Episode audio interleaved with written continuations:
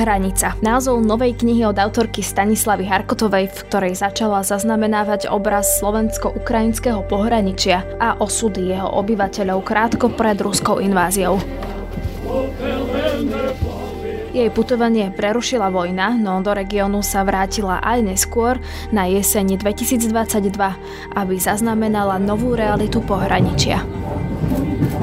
Vo svojej reportáži napríklad opisuje príbeh presídlencov, ktorí v Užhorode založili vlastné divadlo. Tak bolo veľmi fajn si vlastne uvedomovať, že že aj vo vojne alebo v tom, čo teraz e, prežívame, všetky tie drámy a, a vidíme len vlastne hrozné veci, zbúrané proste bytovky a zmarené životy, tak uh, sú to aj ľudia, ktorí vlastne tvoria a ktorí sa snažia prinášať do tohto marazmu nejaké pozitívna. Ukrajina a Slovensko. Sme tak blízko seba, ale aké máme vzájomné vzťahy a ako to vyzeralo predtým, než tam vznikla hranica. To je téma ďalšej časti podcastu na hlas Ukrajiny, ktorý práve počúvate. No a moje meno je Denisa Hopková.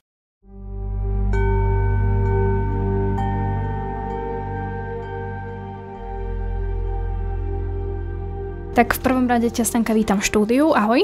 Ahoj. Témou dnešného podcastu bude tvoja nová kniha. Podotknem, že druhá kniha, pretože si už uh, predtým napísala knihu Ešte sme nezomreli. No a teda táto kniha, ktorá sa volá Hranica, uh, ju si začala písať predtým, ako začala vojna, ale teda vojna zmenila všetko, takže si si vlastne dala v tom písaní aj pauzu. Čo by v nej ľudia mohli nájsť, alebo prečo vznikla? Tá kniha bola vlastne nápadom nášho šéf-redaktora eh, Petra Bardyho, ktorý prišiel raz za mnou z nejakého stretnutia a hovorí, že poďme napísať o, o hranici, o tom, ako vlastne vyzerá ten život, eh, ako funguje pašovanie a tak ďalej.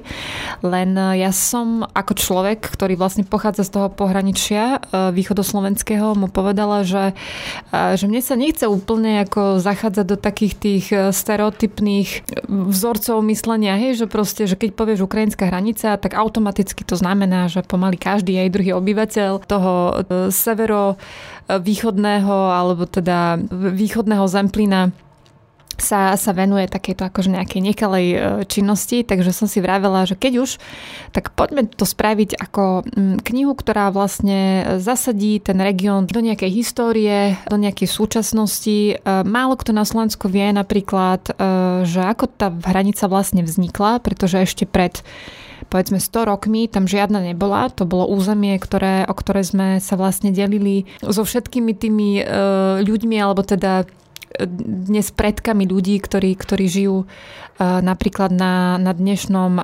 Zakarpatí a nebavíme sa len o E, Slovákoch, ale hovoríme povedzme aj o Rusinoch, Ukrajincoch, e, Maďaroch, e, kedy si tam žili Nemci, kedy si tam vo veľkých počtoch žili aj Židia, ktorí žiaľ teda po holokauste už sa nepodarilo vlastne tú komunitu obnoviť v takej početnosti, ako tam tí ľudia žili do druhej svetovej vojny. Čiže to, to bol jeden rozmer a potom samozrejme tým, že ja som sama nepoznala možno niektoré tie regióny, pretože ja pochádzam z, zo Sniny alebo z toho kúta, hej, tých polonín, a, tak som si vravela, že pre mňa ako človeka, ktorý je vlastne ten jednak aj lokal patriot, ale teda pochádza z východnú, že ja sama sa niečo dozviem o, o svojich vlastných koreňoch, pretože ja som predtým napríklad nikdy nebola v Čierne nad, nad Tisou, alebo som nikdy nebola vo veľkých slemenciach, alebo keď som aj povedzme bola na druhej strane hranice, tak asi najlepšie som poznala Užhorod, ale už menej som poznala povedzme tie horské dedinky, ktoré,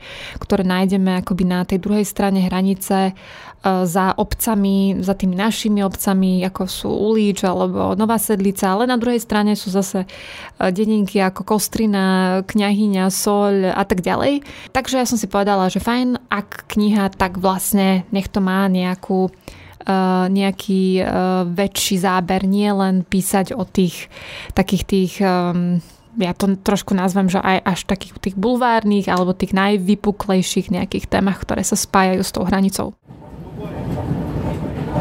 Aby možno si to ľudia vedeli vizualizovať, tak čo všetko si dáme tomu prešla, či si to majú predstaviť, keď si predstavia našu mapu, že si teda prešla celú tú hranicu e, medzi Ukrajinou a Slovenskom, alebo no, tí, ktorí, ktorí žijú ktorí tam žijú určite. Tak určite. Ja som ešte spolupracovala v teréne s fotografkou Zuzkou Gogovou, ktorá v zásade tiež fotografuje ako keby tento kus sveta.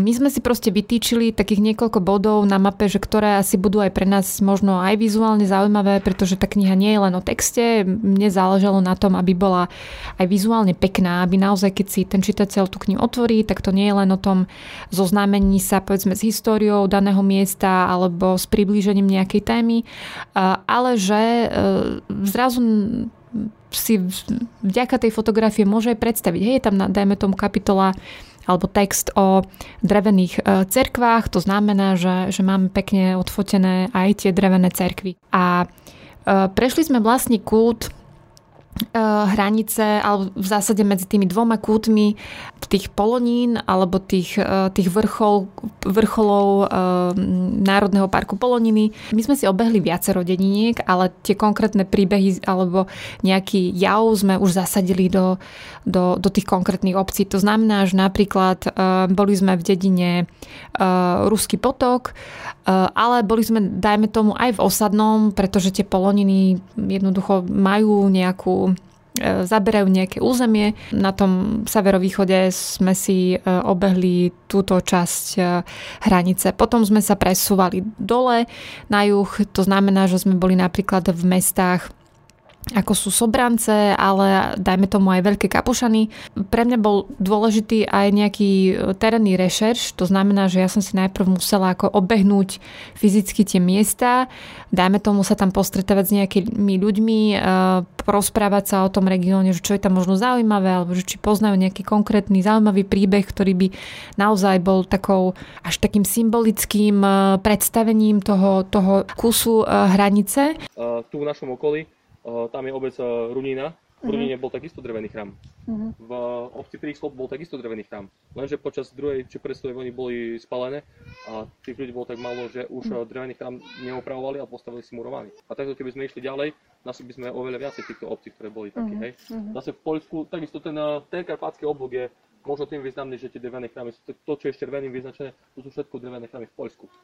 Tu ich bolo ešte viac, lenže pri akcii Vysla kedy boli mm-hmm. Poliaci on, vysťahovaní Hej. do Pobaltia hore, všetky tie chrámy buď e, boli zburáne, alebo prešli pod rímskou katolickou cirkev. A smola bola presne v tom, že tade to proste išiel ten front aj proste, že áno, áno, dokonca áno, dvakrát, áno. že počas prvej svetovej vojny a potom aj áno. počas druhej, že... Čiže to, toto je ako možno tak, taká slabá história toho, prečo tie chrámy sú tak, jak sú. Takže v zásade sme potom pokračovali, hej, dajme tomu, boli sme vo Veľkých Slemenciach, čo je jedna z tých najslávnejších v zásade pohraničných dedín, pretože jej sláva vychádza z toho osudného momentu, keď bola krátko po druhej svetovej vojne vlastne rozdelená na dve časti. A je to vlastne maďarská dedina, alebo teda väčšinu obyvateľstva tvoria, e, tvoria Maďari a ich e, akoby osudy rozdelilo presne tie dejiny, ktoré sa mleli tým regiónom a prinieslo to nejaké, e, nejaké e, jednak aj výzvy a jednak aj nejaké možno smutné momenty pre tých obyvateľov, že stratili kontakt vlastne s príbuznými, ktorí žili, dajme tomu, hej, na, na vrchnom konci, konci dediny. A tá zostala už potom v tej vtedy sovietskej Ukrajine. A takto sme vlastne išli, zišli až k k Čiernej nad Tisou a potom to isté sme zopakovali v zásade na, na druhej strane hranice. Čiže ty si vlastne prešla aj slovenské dediny, ale bola si aj na Ukrajine.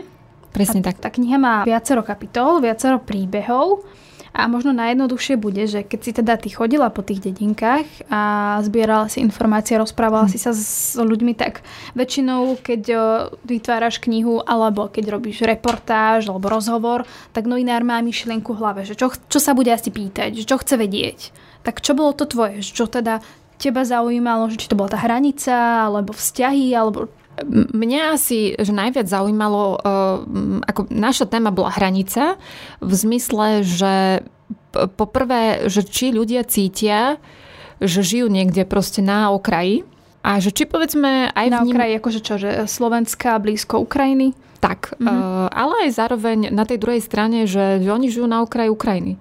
Uh, ale zároveň, že je to len taký pomyselný okraj, lebo vlastne za tou fyzickou hranicou je, je iný svet, alebo teda je, je ďalší svet, uh, ktorý v zásade kedysi um, to bol spoločný priestor, to znamená, že že stále máme ako k sebe blízko, tak ma zaujímalo, že ako to ľudia majú, že ako to vnímajú. Tam potom z toho plynuli rôzne tie, tie diskusie ale napríklad v niektorých prípadoch som vyslovene išla do, do tých miest alebo dedín, aby som sa pýtala aj možno aj na nejaké dejinné udalosti, ktoré boli vlastne spojené s tým, že tá hranica vznikla. A ona mala potom nejaké následky, lebo m, napríklad v tých niektorých textoch je celkom naznačené, že na že, že povedzme sovieti, keď uh, zabrali to územie, ako vlastne jed, jed, jedna z tých výťazných uh, krajín po druhej svetovej vojne, tak oni si v zásade pri, pripravili takú predzáhradku, alebo teda Rusi alebo Sovieti neboli nikdy za Karpatmi uh, a mali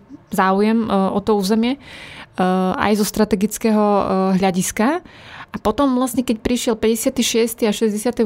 rok, tak eh, ho aj využili na nejaké manévrovanie.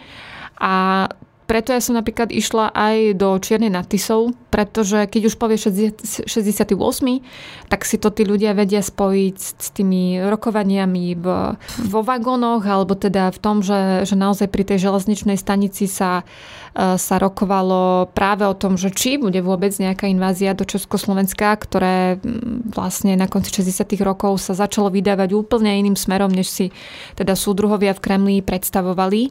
Ale už keď som bola v tej Čiernej nad Tisou, časov, tak ma zaujímalo aj to, že, že ako sa tam teraz žije, že ja, tých pánov, s ktorými sme sa tam rozprávali, tak e, to mesto vzniklo vlastne vďaka železnici.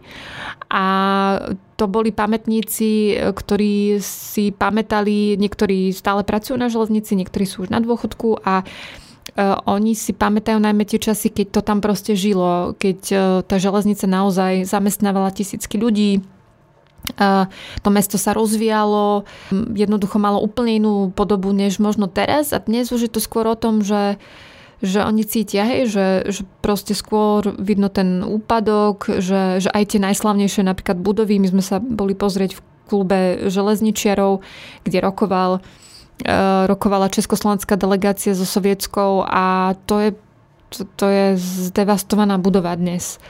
A to trochu akoby aj pripomína to, že tak ako dala vlastne prácu tým ľuďom a potom po rozpade e, Sovietskeho zväzu a Nežnej revolúcie tak ďalej, keď už nás nastali iné procesy, tak vlastne už v tej čiernej natisov sa skôr začalo prepúšťať a, a transformovať a privatizovať a neviem čo všetko. Sa stalo, že, že vlastne ten rozkvet sa zastavil a tí ľudia sa samozrejme potom aj možno kritickejšie dívajú na tú modernú súčasnú dobu, lebo oni si to pamätajú nejako inač, že to u nich bolo a zrazu to, kedy oni mali hej, ten, tie najkrajšie životné zážitky, tak e, to tak ako pominulo. Čiže ja som sa snažila vlastne ukazovať aj ten život, že nie len o tom, že dobre, tak e, žijeme tuto blízko pri hranici, ale trošku tam do toho zasadiť aj ten moment, že akú vlastne podobu dnes majú mesta, akí ľudia v nich žijú. Musím povedať, že my sme stretli vlastne počas tých našich ciest e, veľmi milých ľudí, ktorí boli s nami ochotní sa rozprávať, poukazovať nám, vysvetliť nám. E, čiže mm, ja som si pre seba odkryla aj ten región aj z toho uhla pohľadu, že tým, že som tam skoro teda 20 rokov už nežijem, tak som mala teraz možnosť e, ho na novo spoznať ako niekto, kto prichádza vlastne zvonku.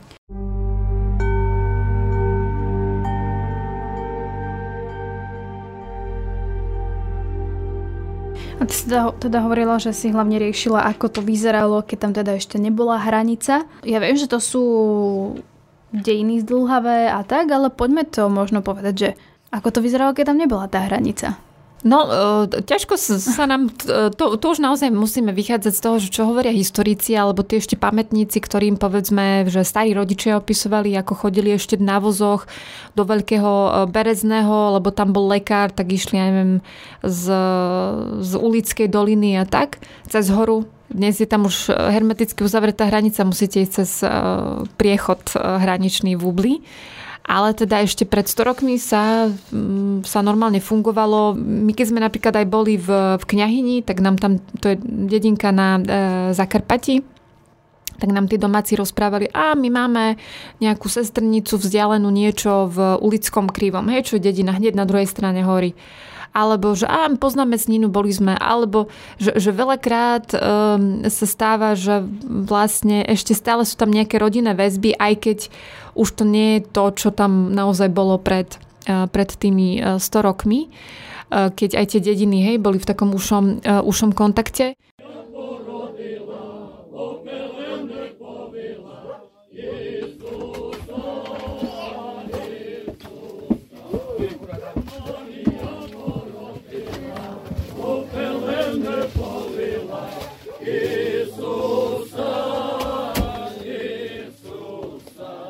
Plus napríklad si tam v tej knihe opisovala, ako to vyzeralo, keď sa posúvali hranice. A napríklad tam opisuješ staršej generácii známy príbeh, mladšej generácii asi menej známy a to je obec e, Veľké Slemence, kde vlastne to bolo trošku keby absurdné aj, že čo sa tam dialo. To bola napríklad e, jedna z reportáží, ktorá mňa veľmi zaujala. Ja som vlastne, si pamätám ešte pred nejakým časom e, počula o takom e, filme e, od Jaroslava Vojteka Hranica, takže ja som si ho potom aj pozrela, aby som mala nejakú predstavu, že ako to vlastne naozaj vyzeralo, keď tam medzi tými dvomi obcami vznikol vlastne hraničný priechod a a aj v tom filme vlastne počuješ tie všelijaké príbehy naozaj, ktoré sa ti proste rozum zastavuje, hej, že, že povedzme nevesta E, sa išla ukázať v svadobných šatách rodičom, ktorí zostali na druhej strane hranice,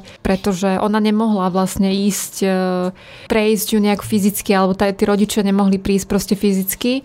Ten kontext, aj by teda tá mladšia generácia vedela, prečo vôbec uh, takúto situáciu riešili v rozdelenej dedine, tak ako to ty nazývaš, tú kapitolu jednoducho cez tie veľké slamence prešli, e, keď to tak nazvem, veľké dejiny, pretože po druhej svetovej vojne, keď sa začala budovať v zásade, v zásade tá sovietská nepriepustná hranica, tak e, na to doplatilo viacero obcí, e, ktoré boli predtým povedzme na Slovensku, ale tá hranica sa zakreslila tak, že, že v zásade odrezala myslím nejakých 12-13 obcí, napríklad aj mesto Čop bolo kedysi ešte na Slovensku, ale zo strategických príčin, najmä kvôli, e, myslím, že to bolo kvôli e, železnici, e, tak Stalin rozhodol, alebo teda to politbíro rozhodlo, že, že tá, tá hranica pôjde tam a dial, kam a dial, kde, kde ju teda nakreslili.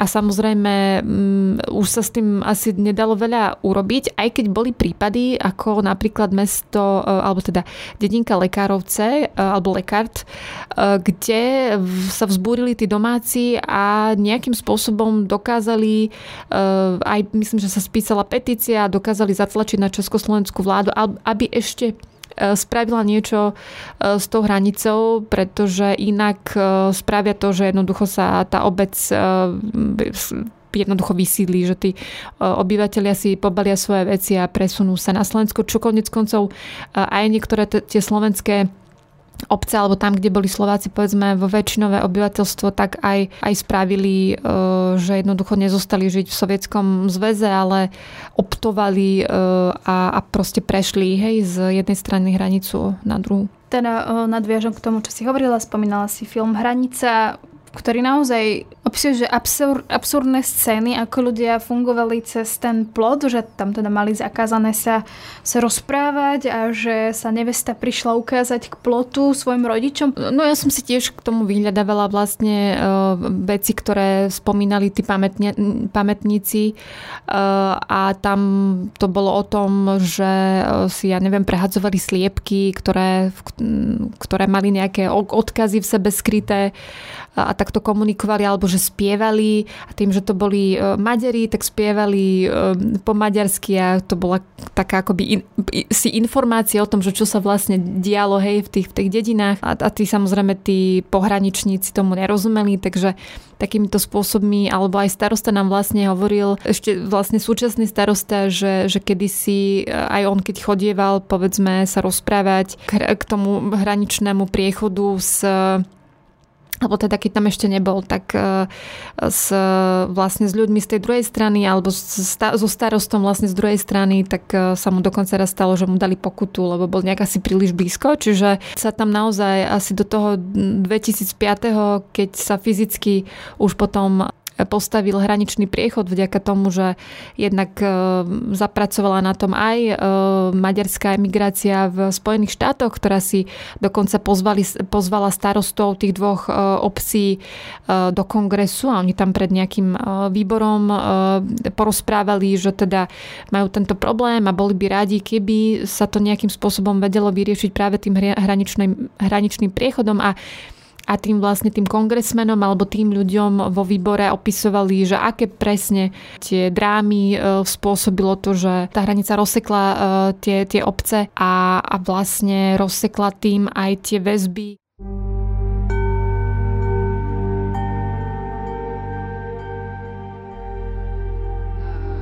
І це не знаєш, що робити. Йдеш, бачиш чергу, ну постоїш в черзі. підеш, побачиш, там люди за якоюсь допомогою стоять, ну постоїш разом з людьми, де і все. Щось мама приходить і така каже: Слухай, я бачила, коротше, ці оголошення везде висять, везде натикані великими буквами слово кастинг. Кастинг нижче написано королір. Ні, невідомо взагалі, театр це буде, чи це вистава, чи це взагалі там було написано документальний фільм. Взагалі, на що ми йдемо, взагалі не знаю. Ну, написано. Ну да, так реально, я не знала взагалі на що йдемо. Там. Ktorá z tých reportáží možno bola pre teba nejakým spôsobom silná, alebo tu by si určite chcela zmieniť? Alebo by si bola rada, keby si ju ľudia prečítali? Ja možno spomeniem uh, takú tú, tú jednu z tých posledných textov a to je o divadle, ktoré si založili presídlenci v Užhorode, uh, pretože to je taký nový fenomén tej hranice, lebo ja keď som um, tú knihu začala písať, respektíve takto, ja som si ešte len začala zbierať nejaký potenciálny materiál na to, že že, že v 2022 roku budem mať veľa času na to, aby som teda jednak e, vychádzala z tých e, rešeršovaných vecí a potom sa možno pustila jednak aj do písania, možno aj do hľadania ďalších a ďalších jej príbehov. Len prišla vojna a, a tá vlastne zmenila veľa vecí a ja som si povedala, že jedna, jeden z textov určite by mal byť aj o tom, že tu máme túto novú realitu a že ľudia utekajú vlastne z Ukrajiny alebo sa v rámci nej presídľujú na, na bezpečné miesta. Jedno vlastne z tých najbezpečnejších je Zakarpatie. A vlastne nie sú to len ľudia, ktorí teraz e, proste prišli a nemohúco sedia a čakajú na humanitárnu pomoc, ale e, veľa z nich sa angažuje, veľa z nich pomáha a napríklad títo ľudia, o ktorých som ja konkrétne písala, si založili divadlo v spolupráci vlastne s umelcami, ktorí sú z Užhorodu, ktorí tam pôsobia a, a tak vzniklo vlastne divadlo Užik, e, ktoré teraz nedávno som si všimla, že, že mali dokonca turné po Ukrajine a hrali v, v Kieve a v ďalších mestách. Čiže, a prečo o tom hovorím, že, že tí ľudia, ktorí si založili to divadlo, sú amatérskí herci. Oni dovtedy sa vôbec nevenovali divadlu.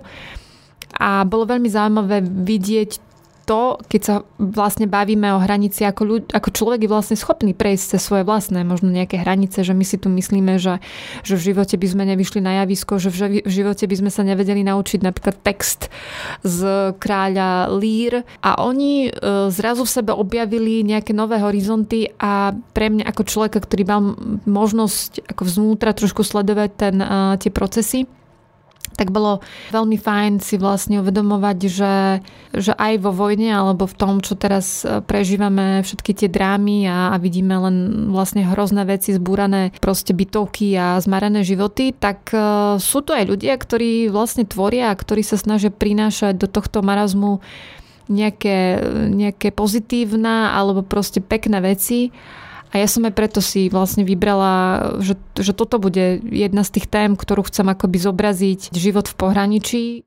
Да, да, весь Пекин Клаб прийшов, весь вот этот дельфин прийшов, всі роботники, всі, хто тільки можна. І всі ж прийшли як? Ми вас знаємо, ну от ми прийшли вас да, подивитись, да, да, да. ну вони не очікували, що буде щось. А серйозне. А як це було перший раз на сцену? Ну там люди дивляться. Дуже страшно. Кому дуже там переживає, я було? побачив в Роберта? коридорі, злякався. Як перед розстрілом, екзаменом. Že nie je to len o tom, že teda hranice, koniec sveta už na druhej strane už pomaly nič nie je, ale že je to naopak, že že my prejdeme hranicu, neviem, vo Vyšnom Nemeckom alebo v Ubli a na tej druhej eh, to nie je len o tom, že sme na vojnovej Ukrajine, ale sme vlastne v Úžhorode, kde ľudia tvoria robia super veci a vytvoria super tým a ten text je o tom aj eh, že sa tam veľa smejeme, že jednoducho ja som s nimi zažila situácie, kedy oni boli schopní si dokonca aj zo srandy eh, z, z vojny robiť srandu, ale v takom tom um, v takom tom eh, dobrom slova zmysle, že, že takto vlastne sa dá najlepšie aj psychicky trošku odputať a eh, tí ľudia tvoriví potom vlastne dokážu vtiahnuť tých ostatných a vlastne nejakým spôsobom prežiť celú tú, eh, celú tú situáciu, ktorá, ktorá tam teraz je.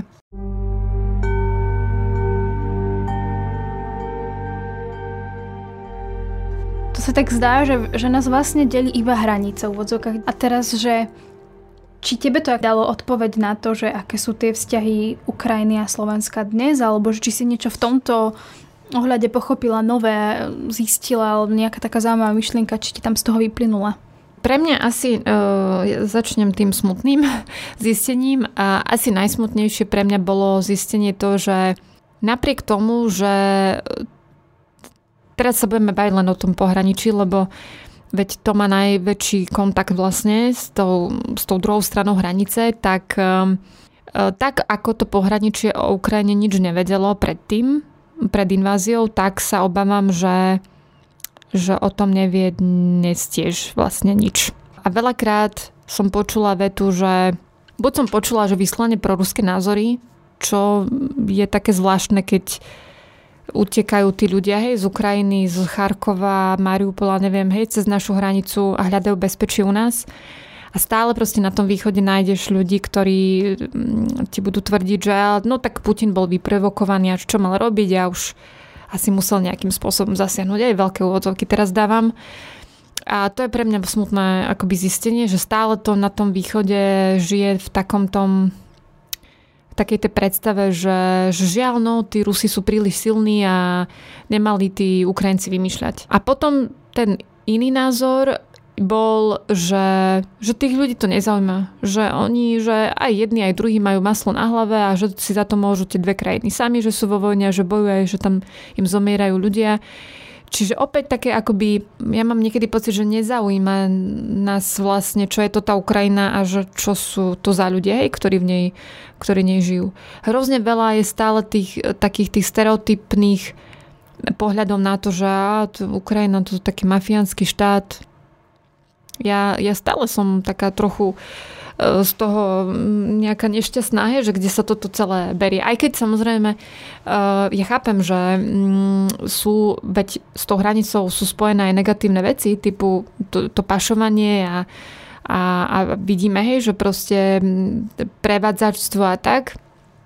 A, ale uh, to je skôr fenomén toho pohraničia, že mm, že predsa len tá krajina je obrovská, má, je rôznorodá, má svoje dejiny a trošku mi je ľúto, že stále sa len dívame cez tie akoby negatívne veci, hej, na tých Ukrajincov.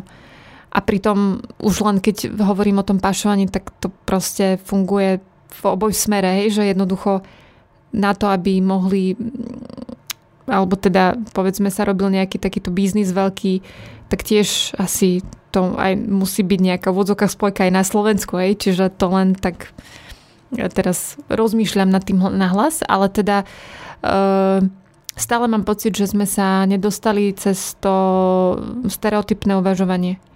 Ale na druhej strane bolo fajn sledovať, keď teda sme sa bavili o tom, že, že keď prišla tá vlna tých tých ľudí, ktorí utekali pred bojmi, tak tam stáli tie stánky a, a mm, pomáhali aj ľudia z regiónu. Rôzne charitatívne organizácie, církev. A akože nejak sme to presne, tí starostovia sa veľmi angažovali, čiže zvládlo sa to nakoniec. Len opäť, občas som mala taký pocit, že, že sme stále v tom, v tom uvažovaní takom, že, že nechceme akoby prekročiť tú hranicu, aj keď je dôležité spomenúť a, a v, tej, v tej knihe vlastne je tam ten moment, mm, keď e, sme sa o tom rozprávali s, vlastne s odborníkom um, Alexandrom Dulebom, ktor, s ktorým som ja rozoberala, že ak by teoreticky jedného dňa Ukrajina, teda nie len teoreticky, ale ak by Ukrajina vstúpila do Európskej únie, že to pohraničie môže z toho akože ťažiť, že skrátka by tam mohol prísť na ten náš krajný východ vlastne rozvoj, ktorý napríklad zažilo alebo teda ten, um, ten východ, vý, východný uh, cíp uh, Rakúska, ktorý bol tiež akože málo rozvinutým ešte pred nejakým časom. A nakoniec aj vďaka Slovákom a to, že proste tam zrazu hej, to zažilo nejaký, nejaký boom aj investícií, tak uh, bol veľmi dynamický hej, v tom rozvoji. A že toto by v zásade mohol zažiť aj, aj východ Slovenska vďaka tomu, že Ukrajina by, um, by sa to tam zmenilo hej, v, v tom pohraničí vďaka, vďaka vstupu um, Ukrajiny do Európskej únie. Čiže niekedy mám pocit, že, že, že stále hej, máme nejaké mentálne hranice, ktoré napríklad už ja ako človek, ktorý cez tú hranicu proste ako prelietavam veľmi ľahko, chvala Bohu, ale teda, že ja už som tým, že ako poznám tých Ukrajincov, poznám tie, tie dejiny, ich kultúru, tie rôzne veci, napríklad už len jazyk, že môžete sa dorozumieť a koľko sa vlastne vďaka tomu dozviete. Mm, tak u mňa sa tie hranice akoby zotierajú, že, že ja už dnes necítim, hej, že idem niekde do cudzej krajiny a teraz netuším, čo ma čaká za rohom. A, a mám pocit, že ešte si vlastne paradoxne aj ľudia, ktorí úplne blízučko žijú pri tej hranici, tiež vlastne ešte neuvedomujú, že, že aký veľký potenciál by pre nich malo, keby tú, tú pomyselnú hranicu uh, prekročili. Ale to už je potom naozaj ako asi že, že každý to nejako máme.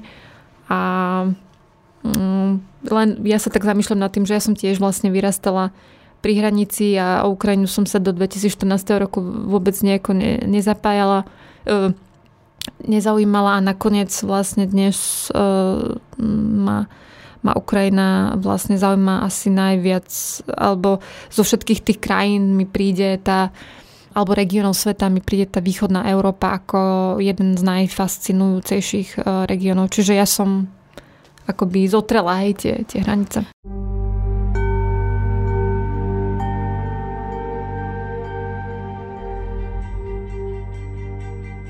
Toľko teda k novej knihe e, Hranica.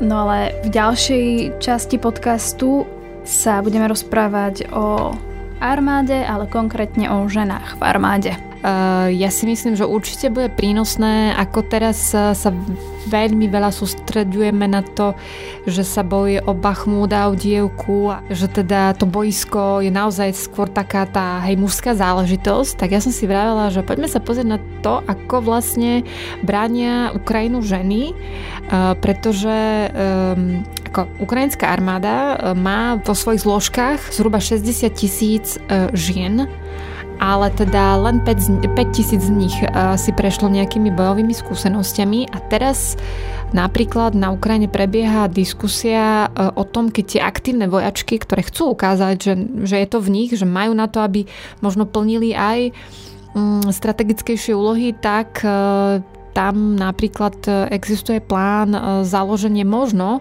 e, čisto ženskej jednotky. Mm, ja som si vravila, že možno by bolo fajn sa pozrieť na to, ako vlastne dnes ženy Ukrajinky brania, brania Ukrajinu.